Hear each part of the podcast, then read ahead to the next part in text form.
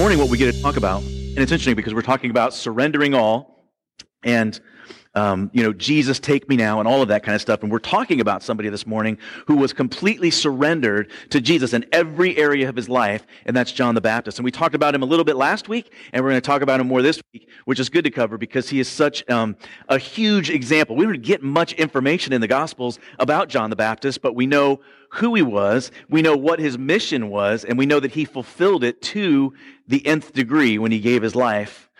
Um, when President James A. Garfield, before he became president, um, he was actually the principal of a college in Ohio. And one day there was a father who came to him and said, Listen, you know, this course that you're taking that my son's in, is there any way you can kind of simplify it so he can make it through faster? We're really trying to get him through college so he can start his career. And, you know, President Garfield said, he said, well, sure, I can do that, but it just depends on what kind of boy you want your man to be right? What kind of man do you want your son to be? When God wants to create an oak tree, he takes a hundred years, right? But when he wants to create a squash, he only takes two months. So what kind of person do you want your man to be? Do you want him to go quickly or do you want something significant to happen over a long period of time? And when God wants to do something significant, he takes his time. He doesn't rush it. And um, you know, God's plan to prepare his people for the Messiah took over 42 generations. Okay, from Abraham to Jesus, 42 generations. Think about that. And then there was a period of 400 years where he didn't say anything at all. The silent years between the last prophet in the Old Testament, between Malachi and John the Baptist, 400 years, nobody going around saying, Thus saith the Lord. He was taking time to do something significant and prepare his people. And Isaiah said that the one is going to come along who is like a voice crying in the wilderness saying, make way for the Lord, right? Make straight the paths for the Lord. Prepare. Everybody needs to get ready because the king is on his way. And that's exactly what John was doing, going around, calling people to repentance, telling them that the kingdom of God was at hand.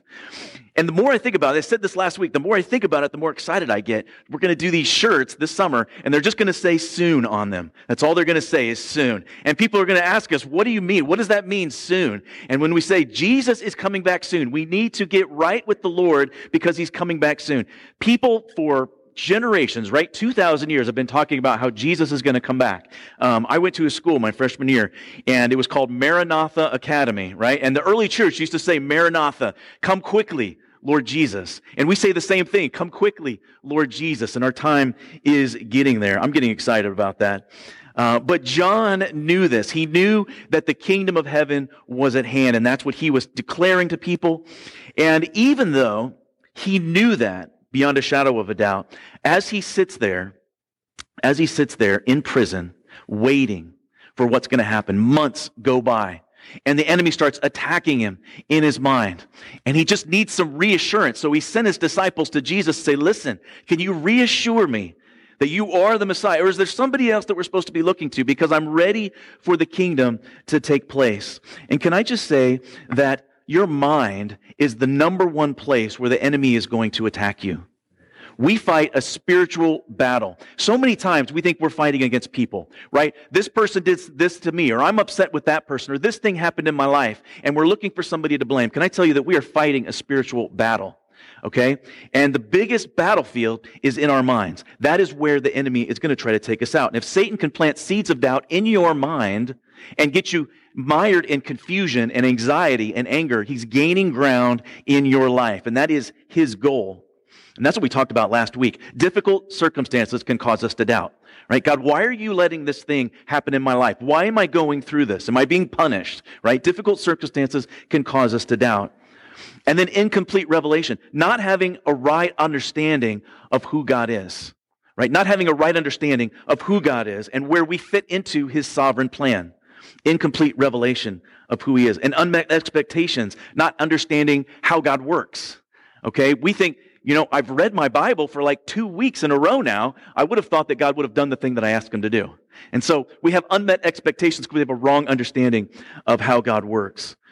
And then Satan uses worldly influence. When we feed ourselves worldly opinions, right? Worldly commentary, Facebook, social media, all of the things, spiritual junk food into our lives, what do we think is going to affect our attitudes and our actions? Those, when we do that kind of stuff, when we engage in worldly influence, that is fertile ground for the enemy to plant those seeds of doubt. And John was starting to have these doubts, but he knew exactly where to take that question. And he took that question to Jesus, okay, which is exactly what we need to do. If we have doubts, if we have anxieties or fears, we don't take them to other people first. We take them to Jesus first and let him answer those questions. Just like that old hymn, what a friend we have in Jesus, right? What a friend we have in Jesus. When we're weak and heavy laden, when we're burdened encumbered with a load of care.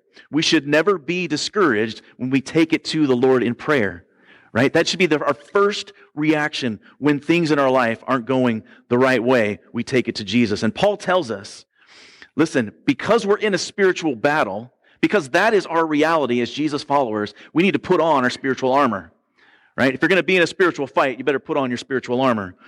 And he said, first things first, I want you to put on the belt of truth. I need you to go back to what you know is true because the truth holds all things together. And the truth is that there is a God and we're not him, right? We know that for certain. Um, our enemy is the opposite of truth. The word for um, the devil in Greek is diabolos, right? And diabolos means slanderer. That's what that means. Our enemy is a slanderer. He is a liar. Jesus said that he has been a liar since the beginning, and he is the father of lies. So anything that is false is coming from him. Jesus said, I am the way, I am the truth, and I am the life.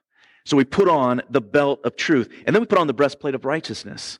We don't have any righteousness in and of ourselves. So we need to be clothed with the righteousness that Jesus provides. Okay?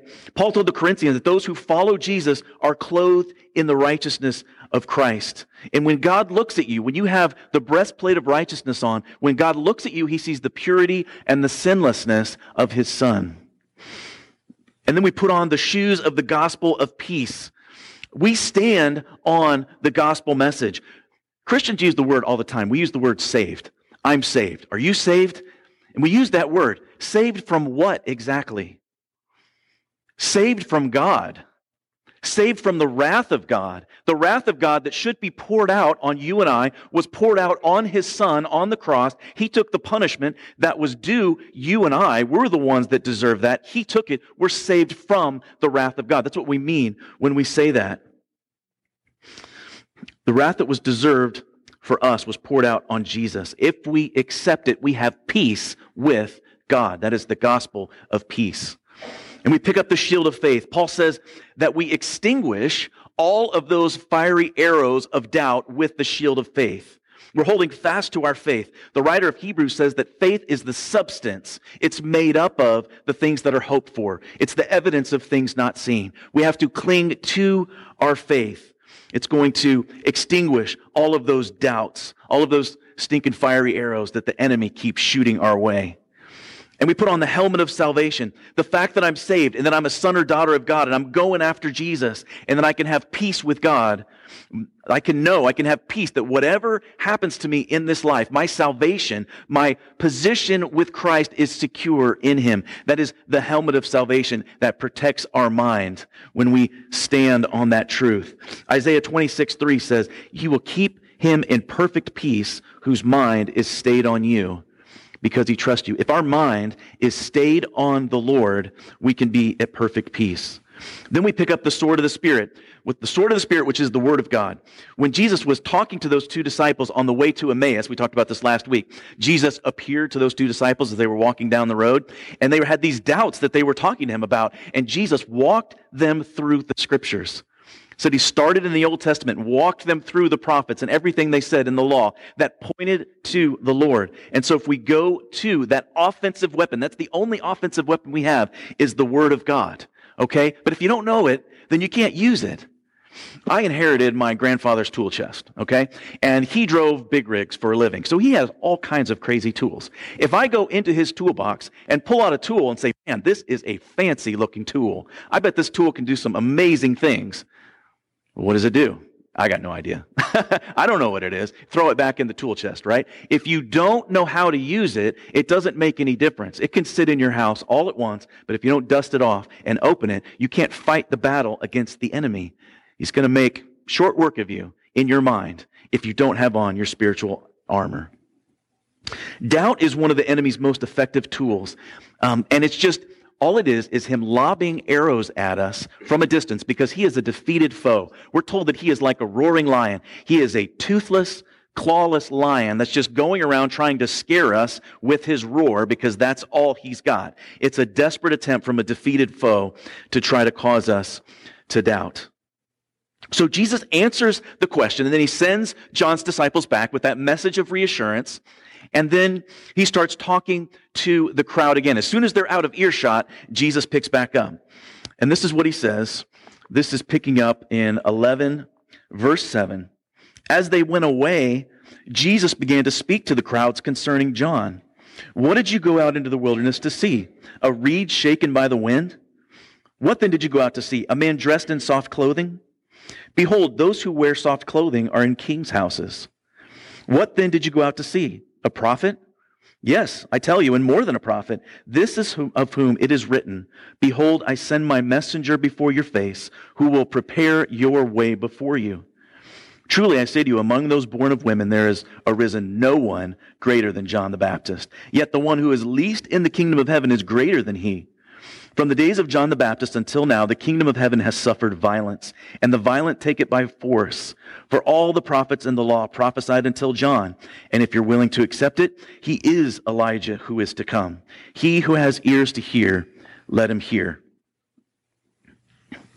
So Jesus performs these miracles in front of his disciples for John's benefit then he sends them off to reassure him. They go back to tell John. And as they're leaving, he starts to address the crowds again. Now, why did he wait until they were out of earshot? That doesn't make any sense to me. Why did he wait until they went away to start commending John? I mean, that would have been really good for John to hear as Jesus is complimenting him, right? So why did Jesus wait?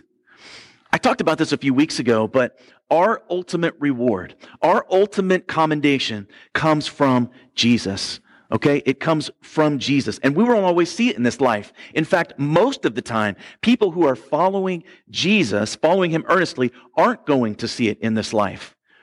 Do you want your reward now? Why would you want your reward now? Okay, it's just going to rot. I don't want my reward now. I want it there. Jesus said where moth and rust can't destroy. Our prize is Jesus. That's the prize. Okay? That's who we're following. That's who we're believing in right now. Don't you want to see him face to face?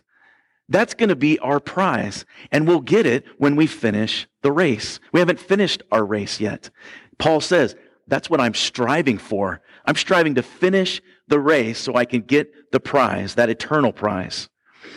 That's when we'll get our commendation. There was an old missionary couple I think I've told this story before, but that's okay because it's a good one.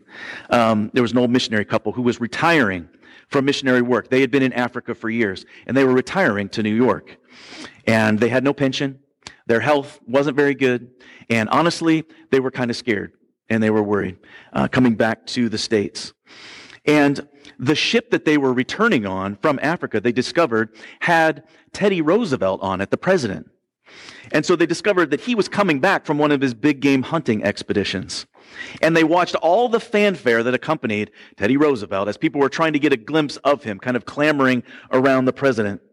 And as the ship moved across the ocean, this old missionary said to his wife, he said, You know, we've given our whole life serving God all these years in Africa. And we're returning back and nobody even, nobody cares. Nobody knows who we are. This guy comes back from a hunting trip and everybody's just clamoring around him. It doesn't seem right.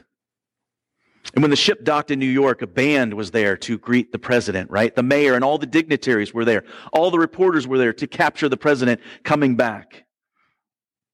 And this old missionary told his wife, he says, this doesn't seem right that the president coming back from a hunting trip should get this kind of a reception and we have nobody here to greet us when we come home.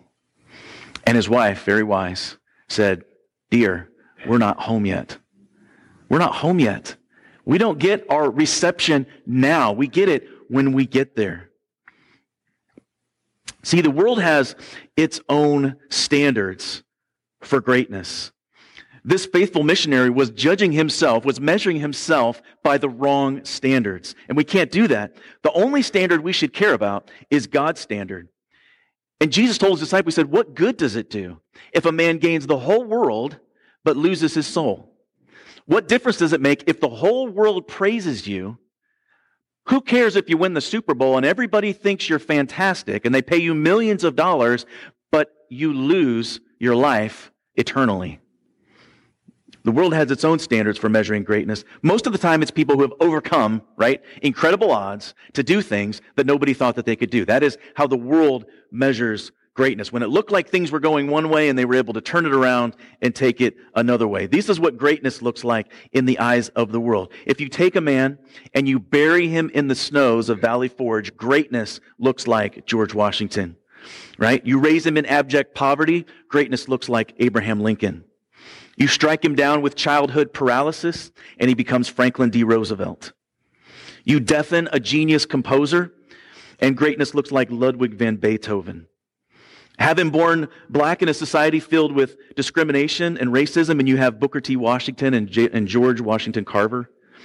You call him a slow learner and write him off as uneducatable and you have Albert Einstein. These are some of the greatest by the world's standards. But God has different standards. He says that the greatest man ever born was John the Baptizer. Why was John the greatest?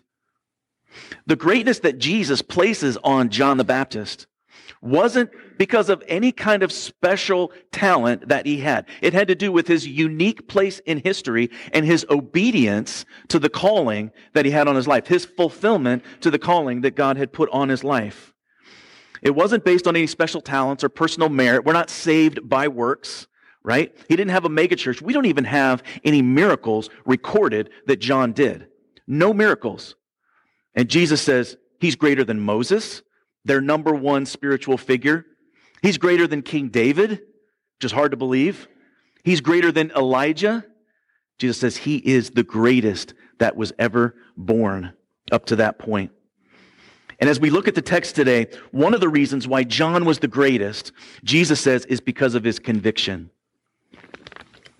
Jesus asked the crowd, Did you go out in the desert to see a man who's easily swayed by man's opinions?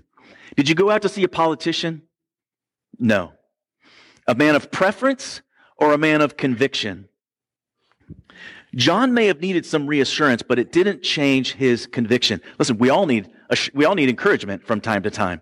But are we people of preference or are we people of conviction? Do we have a preference for Jesus or do we have a conviction about Jesus? David Gibbs, who is a Christian lawyer, he wrote this about how the Supreme Court weighs the difference between preference and conviction. The difference between conviction and preference, according to the U.S. Supreme Court, a preference is a very strong belief held with great strength. You can give your entire life in a full-time way in the service of a preference. And you can also give your entire material wealth in the name of a belief. You can also energetically proselytize others to your preference. You can also want to teach and believe um, with your children, and the Supreme Court may still rule that that is a preference. A preference is a strong belief, but a belief that you will change under the right circumstance. Circumstances such as peer pressure. If your beliefs are such that other people have to stand with you first before you will stand, you have a preference, not convictions. Family pressure, lawsuits, jail, threat of death. Would you die for your beliefs? A conviction is a belief that you will not change. Why? Because a man believes that his God requires it of him. A conviction isn't something that you discover. It's something that you purpose in your heart. Convictions on the inside will always show up on the outside in a person's lifestyle. To violate a conviction is a sin. To violate a conviction is a sin. The great English writer William Penn said, right is right even if everyone is against it. And wrong is wrong, even if everybody is for it. That's something that our culture desperately needs to hear, and something that we need to remember. Right is right, even if everybody's against it, and wrong is wrong, even if everybody is for it. We need fewer preferences and more conviction. We need fewer followers and more disciples. Jesus had a lot of followers, a lot of followers, but he only had 12 disciples. Now, the very strength of John's convictions are what makes his questions a little bit more admirable, a little bit more understandable because of his conviction. And it was his humility, right, that drove him to Jesus, to take that question to Jesus. John didn't have a life of doubt, right? Some people live lives of doubt. John had a question, but he didn't have a life of doubt. The fact that he had questions in his deepest, darkest moments of his entire life just prove that he was human. We can look at all of the prophets in the Old Testament and we can see that they all had questions of God. All of them were asking God, why are you doing things this way? I don't understand what's going on, God. Why aren't you moving? But in those questions, there's an unbreakable truth and faith in him. Their greatness came from the conviction that they had in the midst of their difficulty, in the midst of, in the midst of confusion and, and not understanding the whole picture. But you know what the greatest curse to greatness is? The greatest curse to greatness is pride. When the disciples were arguing over which one of them was the greatest, which is incredible to me, that the disciples sat there, Jesus said, Hey guys, I'm going to be betrayed and I'm going to die. And they're like, I wonder which one of us is the greatest. And they start arguing about that. And Jesus says, listen, you want to be great in the kingdom? You need to be the servant of all. You need to be the least if you want to be the greatest. If you want to be the greatest, you need to serve. You need to humble yourself. John's whole life was a life of service. And pride gets in the way of service every single time. Pride gets in the way of being a servant. If you don't want to serve, you have a pride issue in your heart, in your life. Now, you don't have to serve in a specific way, but we are called to be servants. If we want to be great in the kingdom, we have to be the servant of all. The church in America has a lot of pride in it. It does. It has a lot of pride in it. We could be accomplishing incredible things for the kingdom, but all too often, the question that comes from people in churches is, what's in it for me? What's the worship like? Right? Well, what's the preaching like? What are the small groups like? What's the building like? It's all, it's all very self-serving, right? It's full of pride. But if we want to be great in the kingdom, we have to be humble. And I call this the greatness of humility. The greatness of humility. Being small in our own eyes and having a very big view of God. It's been said that humility is not thinking less of yourself. It's just thinking less of your, it's thinking of yourself less, less often. I'm going to say that again because I totally botched that. it's not thinking less of yourself. It's thinking of yourself less often. That's what humility is. And Jesus points this out. What then did you go out to see? A man dressed up in soft clothing? Behold, those who wear soft clothing are in king's houses. Another characteristic of, God, of John's greatness, as Jesus says, is his self-denial. John's whole lifestyle was a living visual protest against self-indulgence, against self-centeredness. John wasn't seeking the approval of the world. He wasn't seeking the things of this world. Um, he wasn't attracted to it. That was pretty obvious by the way he dressed. Uh, probably didn't smell great.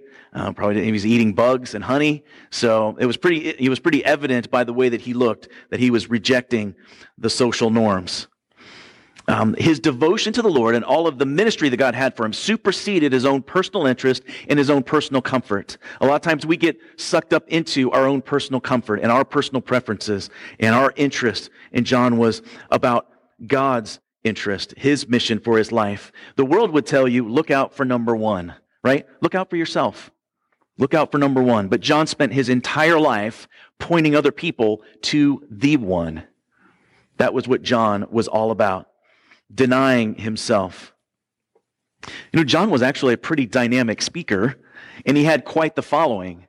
And if he had just kind of toned down the rhetoric a little bit, okay, not given the full you know, the full truth of Scripture, he probably could have had a bigger platform.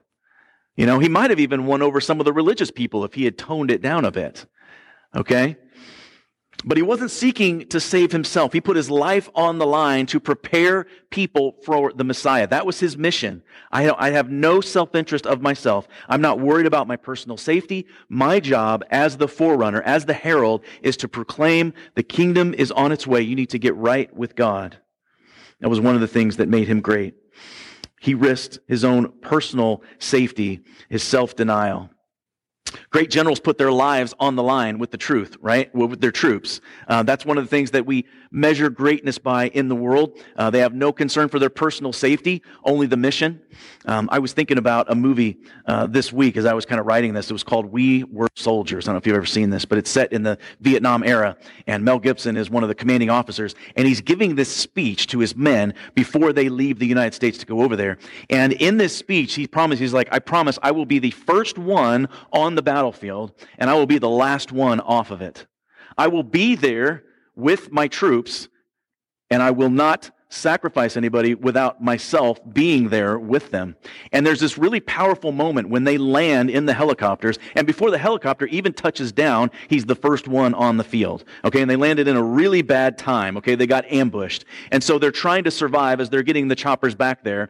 And as the choppers pull in, everybody's piling back into the helicopters. And as they're pulling away, there's this really powerful shot where they focus in on his foot stepping off the battlefield. He was the last one off the battlefield. And he was giving no thought for his personal safety. And John was the first one on the scene, and he, he kept at it until his life was taken from him. That was one of the things that made him great. He didn't, he gave no thought to his personal safety or his, to, or to his life because he was completely surrendered. When we sang that song, I surrender all, he literally surrendered all, even to his life for the Lord. Great athletes, they train their bodies mercilessly, denying themselves the pleasures that we all take for granted. Uh, the, all of the guys that are going to be playing next Sunday, I guarantee they didn't get there by coasting through practice. Okay, they paid the price when nobody else was looking to be able to achieve that level of greatness. Great scientists often risk their health to make important discoveries. Um, inventors risk, you know, they give up all their social life to perfect and, you know, create their inventions. Basically, the point is that the easy way is never the way to greatness. Easy way is never the way to greatness. And it's the same spiritually. This is the importance of devotions. This is the importance of getting alone time with God. Not just here in this hour that we're at church. We have to do it outside the walls. Things like fasting, denying ourselves, right? Denying our flesh so that we can build up our spirit man. But if we refuse to pay the price in times of solitude when nobody else is looking, it's going to show outwardly when difficulty comes our way. When we walk through trials, if we haven't done the work in the silent place, in the secret place with the Lord, it's going to show itself. John spent his time in the desert. He lived in the desert by himself. He had done the work with the Lord to be able to walk through these trials and be the example to reach that level of greatness. Because I can tell you that there is no rising to the occasion. You can't give out what's not inside of you. Okay? You have to have it inside of you if you're going to live it out. If we spend five minutes with Jesus a day, right? We read through our devotion really quickly. We maybe read a chapter of the Bible really quickly before we head off. But we spend two hours a day consuming what the world has to offer. What do we think that we're going to be influenced by? What do we think we're going to be controlled by when we get squeezed, when the pressure's turned up?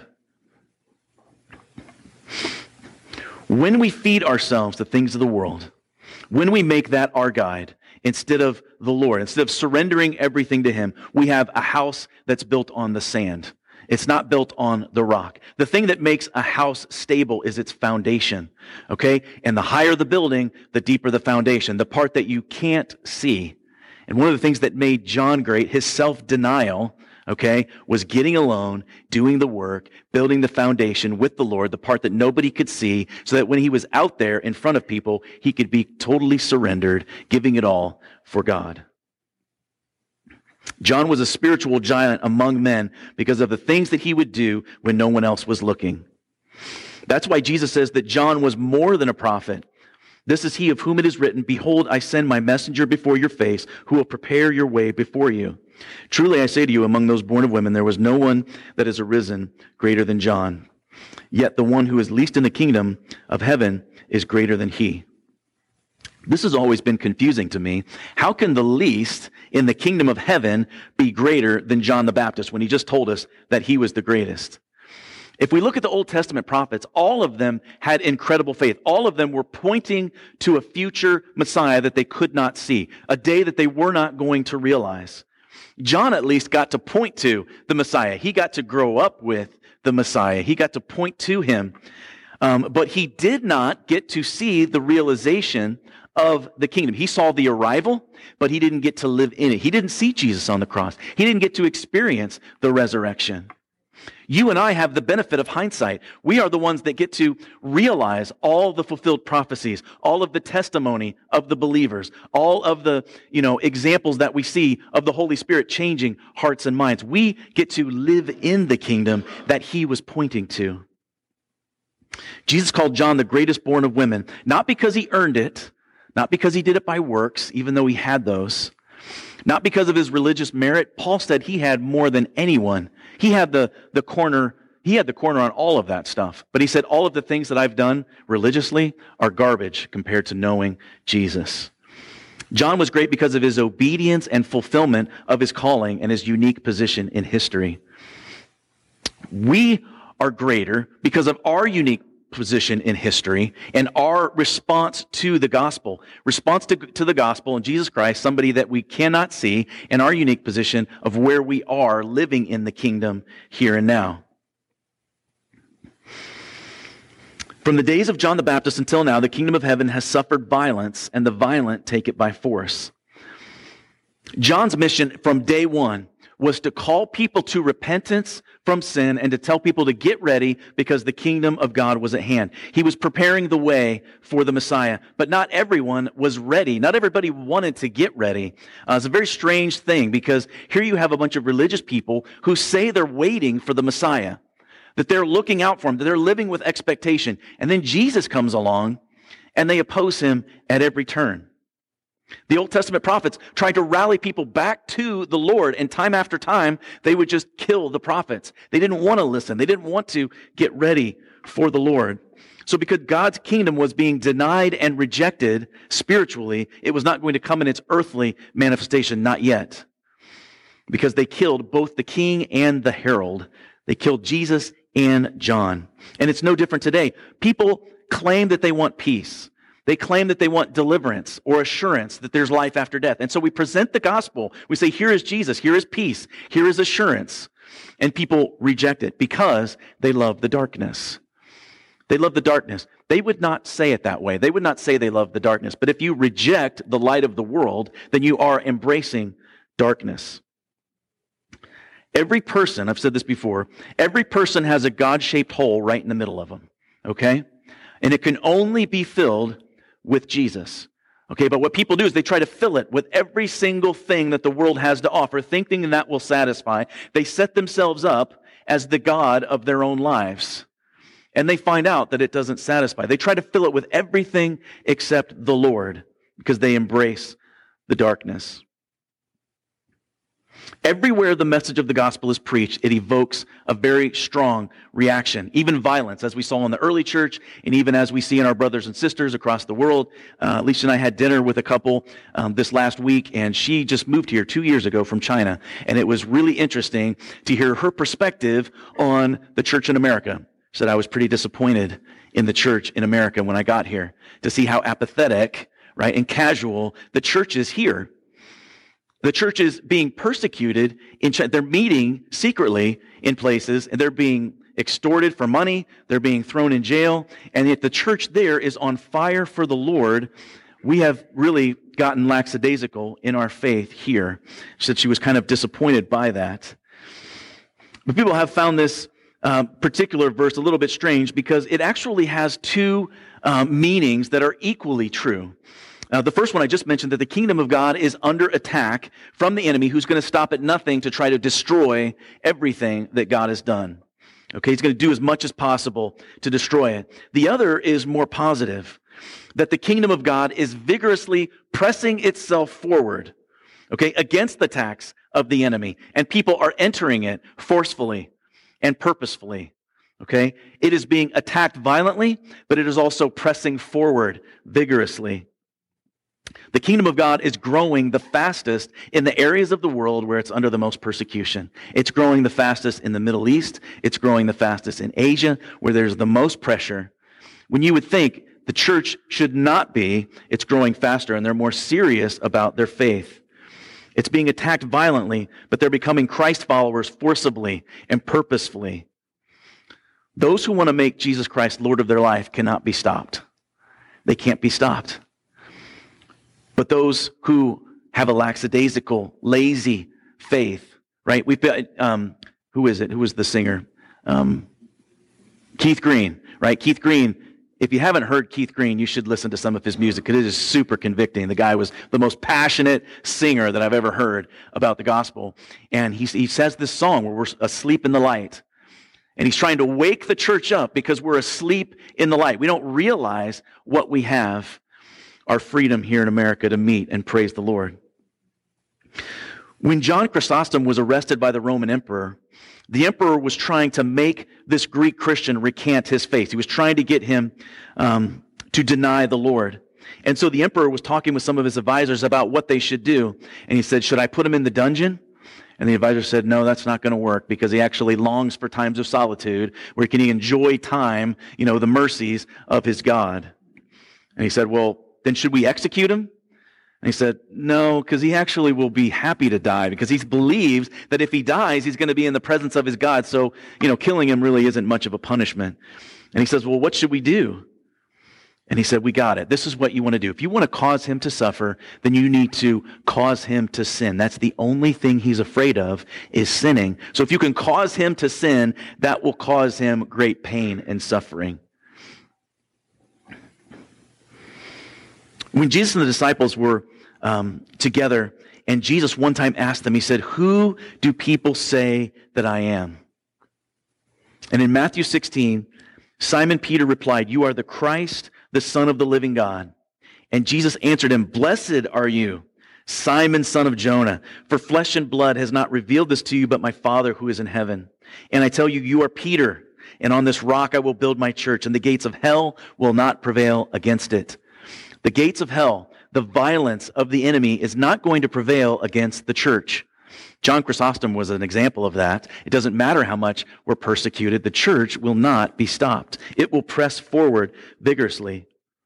So Peter says that, and Jesus says, Man, you are right on. You are blessed because you are standing on that foundational truth. And I tell you what, Simon, I'm going to change your name. From now on, you're going to be known as Peter because you are now standing on this foundational truth. This foundational truth, the foundation of your confession, which is going to be the foundation of the church. That he is Jesus the Christ, that he's the Son of God, that he is the Savior who came to save us from our sins. That's the foundation of the church. And um, in the Greek, the, the name Peter and rock are very similar. They sound alike. And so the mistake has been made of thinking that Christ was going to build his church on Peter. But Christ didn't build his church on Peter. He built the church on the confession of Peter and who he is. The truth that he proclaimed. And that truth that he proclaimed is under assault to this day, but the gates of hell, the evil forces of this world, are never going to overcome it. They might win some battles, but they've already lost the war. That's the truth. They've already lost the war. When World War II ended and the peace treaties were signed, there were places in the Pacific that where the battle was still raging, where both sides were still engaged in the battle. It took a while for the news to get to them that the war was over. So they were still fighting. The enemy, the demons, are still fighting against us. We're in a spiritual battle. They're not going to stop, but they already know that they've been defeated. The kingdom suffers violence from the outside, but it's also being entered into forcibly by those who believe. One has a positive view, one has a negative connotation. Okay, last verse. For all the prophets in the law prophesied until John, and if you're willing to accept it, he is Elijah who is to come. He who has ears to hear, let him hear. The prophet Malachi wrote that Elijah would come back before the day of the Lord. Malachi wrote this, chapter 4, verses 5 and 6 Behold, I will send Elijah the prophet before the great and awesome day of the Lord comes, and he will turn the hearts of fathers to their children, and the hearts of children to their fathers, lest I come and strike the land with a decree of utter destruction. John was very much like Elisha, Elijah. Uh, they shared many of the same attributes. Uh, internally, they had the same power, they had the same spirit, and externally, they had the same rugged independence and the boldness to confront kings and speak the truth regardless of what the consequences were, to not conform to the culture around them. They were speaking against wickedness, confronting kings, calling them out for their sin, and they suffered because of that. John was a fiery prophet Elijah was called the prophet of fire. Uh, if you remember when he prayed on Mount Carmel, he prayed for fire to fall from heaven and consume the sacrifice, and it did. Fell from heaven in front of all the prophets of Baal. And then we're told in the scriptures that a chariot of fire actually carried him up to heaven. He was the prophet of fire. Now, when the Bible speaks of fire, it speaks of two things judgment and purification. When the Bible speaks about fire, it speaks of judgment and purification. To prepare the people for the arrival of the Messiah, John came preaching the message that the, the kingdom of God was hand. You need to get right. There's going to be judgment if you don't prepare yourself, if you don't get right with God. And then purification. He would baptize people in water. You need to be baptized, cleansing symbolically of your sins.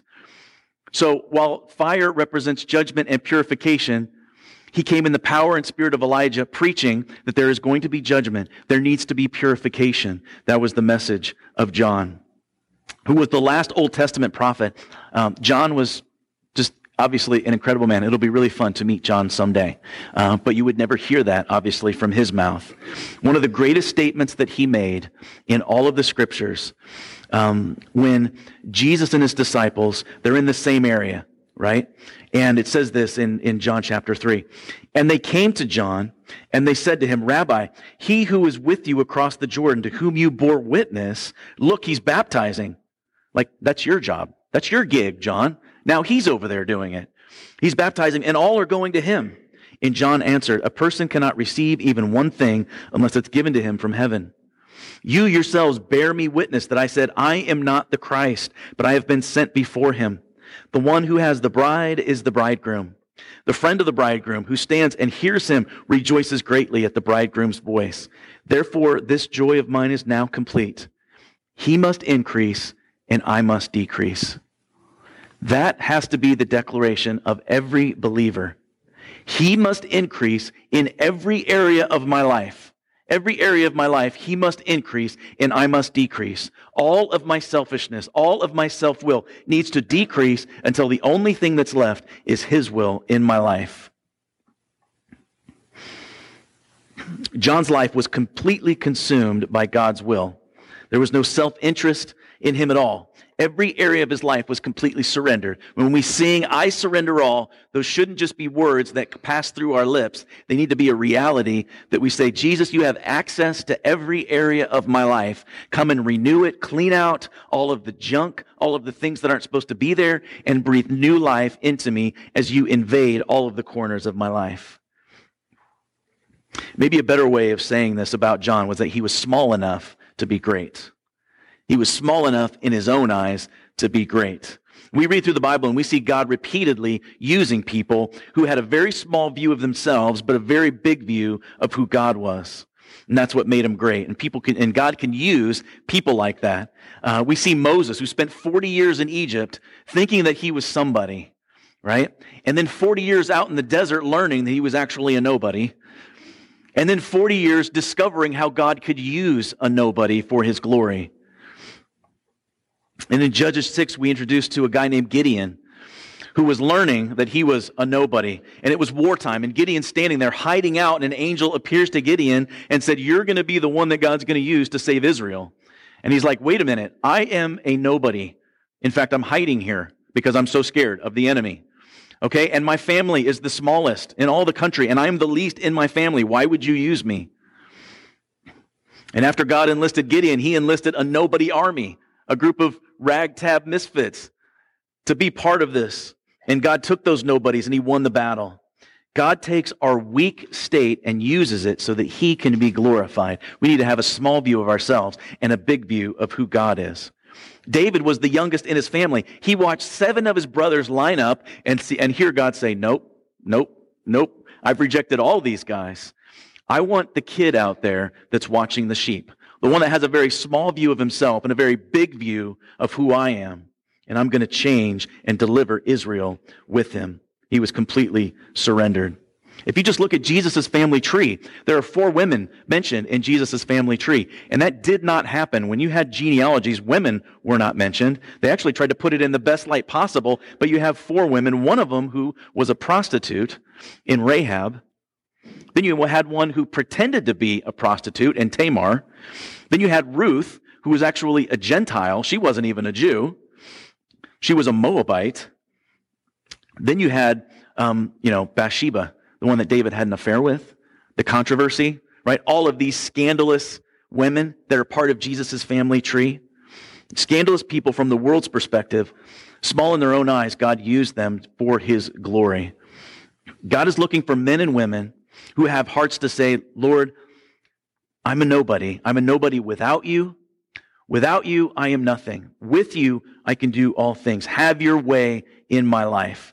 And when God finds people that have a small view of themselves and a big view of who he is, incredible things happen. Because when we decrease and when he increases, a nobody is promoted to a somebody in God's kingdom. That's what happens. Um, you can come back up. Uh, I was reading about Hudson Taylor. If you don't know who Hudson Taylor is, one of the greatest missionaries um, that ever lived.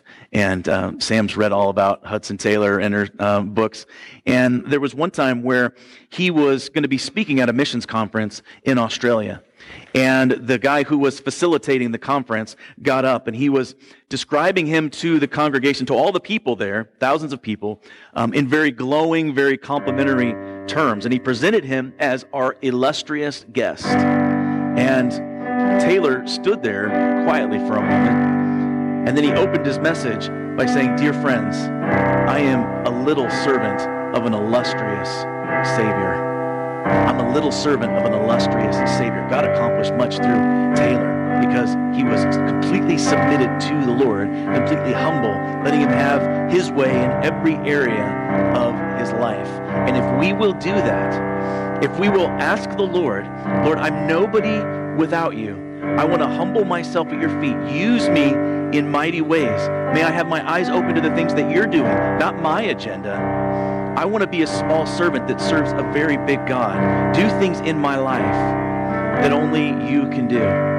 That's what we want to see in this church. That's what we want to see in our families. We see in this congregation when we go out and do service projects. We want to see people impacted for the kingdom, not things that we can do in our own strength, only things that God can do. And He'll blow us away. When we submit ourselves to Him, He'll blow us away with what He can do, and He'll get all the